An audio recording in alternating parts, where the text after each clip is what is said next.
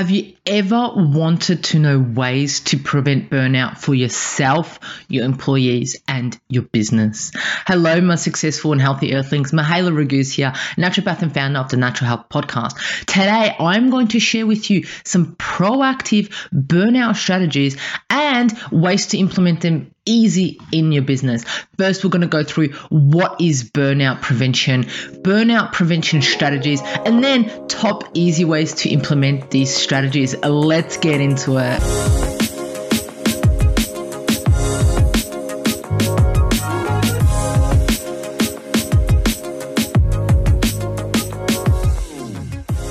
Welcome to the Natural Health Podcast. We bring awareness for sustainable health in the business hustle space. The Natural Health Podcast is perfect for the high-performing, business-minded individuals who want to work with their biochemistry to achieve optimal success and health. It's Mondays with Mihaela. That's right, me. Thank you so much for tuning in. Absolutely love, love, love, and appreciate your support. On Mondays, I'm here to provide you with simple, savvy, and sustainable health hacks to optimize your health.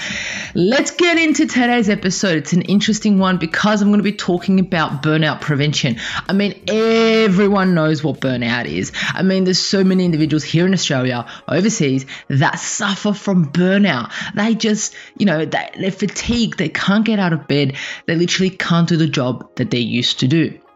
And it's so unfortunate because these individuals have so much to give to our businesses. These individuals have so much to give to our society, right? So there was a worldwide survey commissioned by Asana. I'm not too sure if you use Asana or not, but if you don't, Asana is absolutely amazing. It's a project management system. And they actually found that Australia had one of the highest rates of burnout of any country in twenty twenty. So that was last year. So in twenty twenty, Australia had the highest burnout, right? The study analysed white-collar workers and how they cope with working from home last year, found that almost four in five Australians suffered burnt out, seventy-seven percent. That is a lot of individuals last year in twenty twenty that suffered from burnout. But that doesn't mean they're not suffering from burnout this year. It may have even gotten worse, right? And this is why these burnout strategies, these prevention strategies I want to talk about, you need to know. And I want to mention them at the end of the podcast and how you can implement them. So among the more than two thousand Australian and New Zealanders who were surveyed, almost half said that they worked nearly twice as many late hours as the previous year. The number of hours spent working overtime also increased for many people from two hundred thirty-six hours up to four hundred thirty-six hours in a single year. That is a lot of overtime, right? Why did that happen? Uh, maybe people were just, you know, um, focusing on work and not focusing on what was happening. Maybe people had more time because they were traveling less. Who knows, right? But the key is, is we don't want you or your employees or your business hitting burnout, right? So what is burnout prevention? Let's get into it, right? So the people and businesses who don't have a burnout prevention strategy in the business are going to fail, full stop. It's a given. If you don't have a burnout prevention strategy policy in place, if you're a business owner, you're going to fail. It's going to cost you so much money. It's going to cost you so much productivity. It is going to even cost maybe some individuals' health. And you don't want to be that employer that puts, you know, your employees' health last. You want to put it at the first because that is your asset. They are your key assets, right? So burnout is categorized by emotional exhaustion, ineffectiveness in the workplace, chronic negative responses to stressful workplace conditions. While not considered a mental illness yet, right, we don't know what's going to happen, burnout can be considered a mental health issue. It is definitely a mental health issue. I have been there. I know so many individuals that have been there, right? According to the Journal of Applied Behavioral Research, burnout is having a growing impact on workplaces, in particular in advanced economies and during times of economic downturn, which is what was happening last year, what's happening this year, right? Some of the signs and symptoms, you're like, do I have a burnout? Do I not? Let's go into them, right? Reduced efficiency and energy, lower levels of motivation, increased errors, headaches, irritability, increased frustration, super suspicious. Um, you, you know, you're always thinking about why is someone doing that? Why is someone doing that, right? So more time spent working with less being accomplished, full stop, right?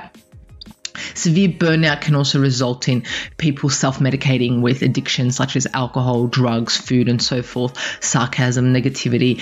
But, you know, if left undressed, if this burnout is left undressed in your business from your employees, they can suffer from poor physical health, mental health, clinical depression, reduced job satisfaction. So they used to love their job, but now they don't anymore. Decreased productivity, increased absenteeism, increased risk of accidents, poor workplace morale, communication breakdown, increased turnover, right? And the thing is, is no age is immune to burnout. It is equally affected for men, women, ages. It doesn't matter. If you don't get looked after at your work, you need to be thinking about, is this the job that you want to be doing? If your job doesn't have a burnout prevention strategy or policy, is this the company that you want to be work- working for? Do they have things in place that you don't burn out? What are the things in place, right? We're going to go into them, right?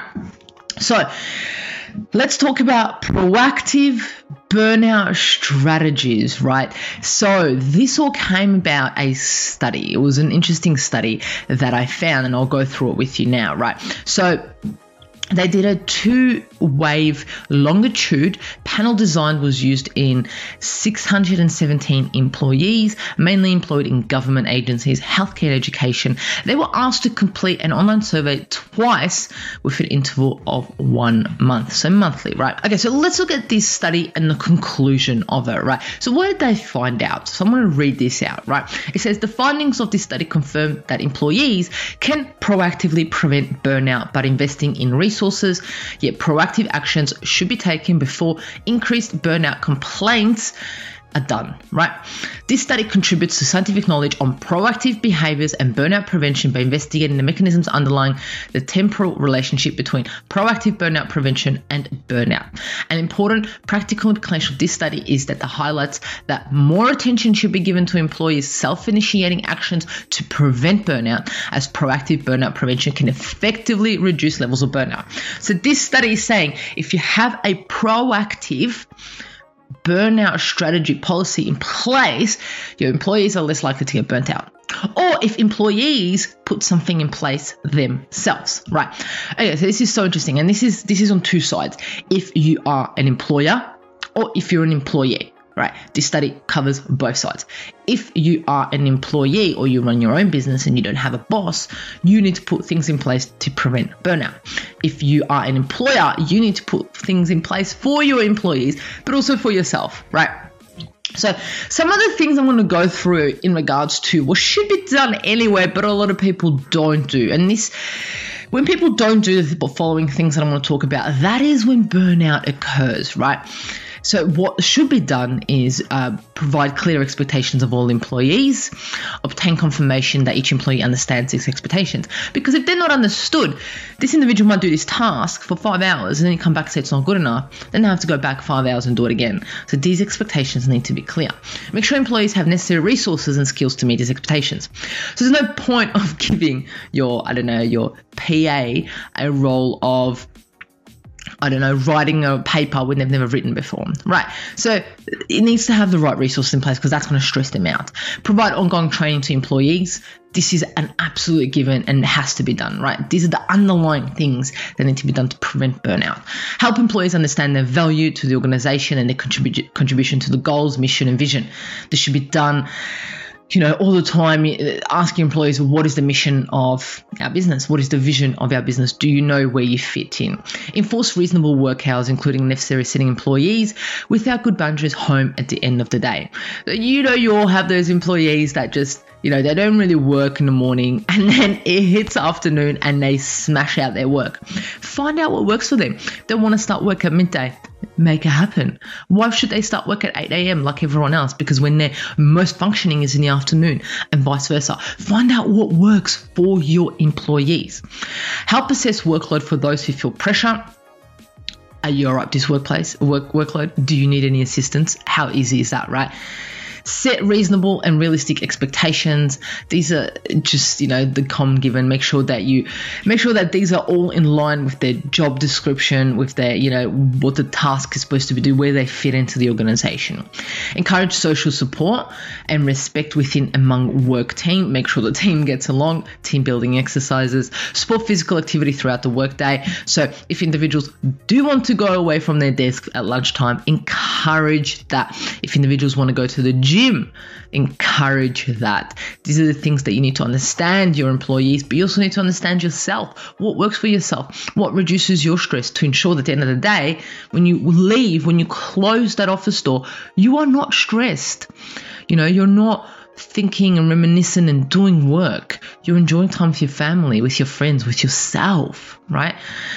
Strongly encourage the taking of breaks away from work environment. It's an absolute given. Research says that this is the best thing, to give micro breaks. Also, stand up, sit down, give those resources if stand up desks are necessary for employees.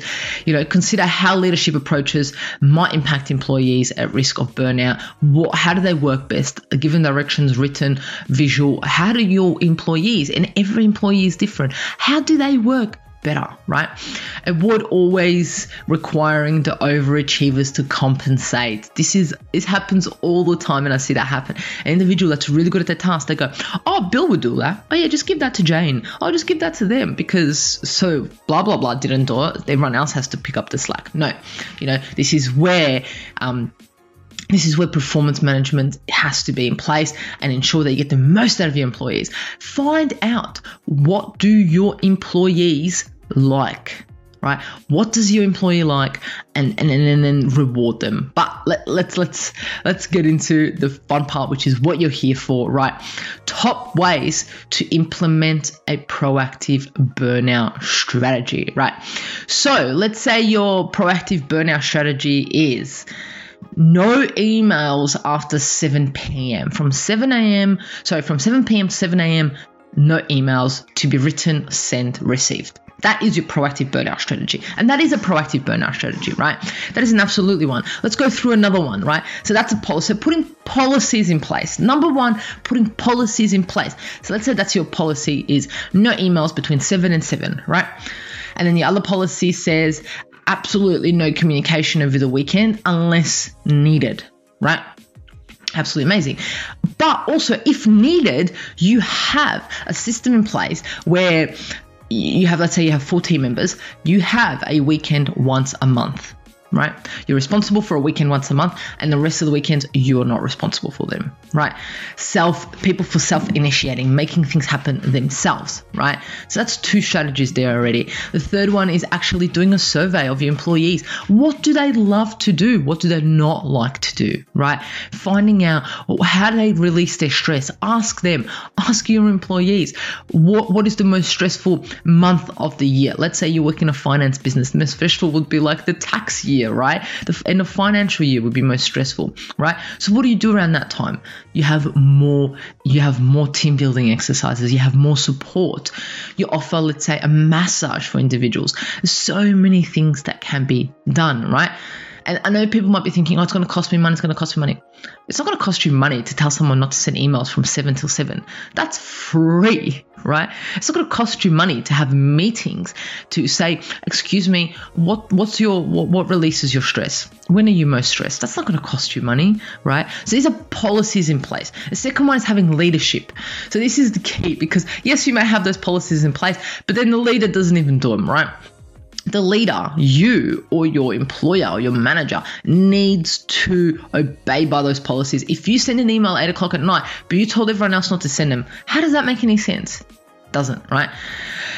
The third one is reward. Make sure that you don't just, this is what happens always in a workplace. When someone does something wrong, attention is given to it and they are drilled, right?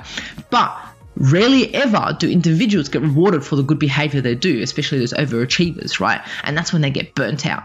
They don't get rewarded. So if someone actually does an amazing job and they may have stayed up a little bit because there was a project timeline due, reward these individuals.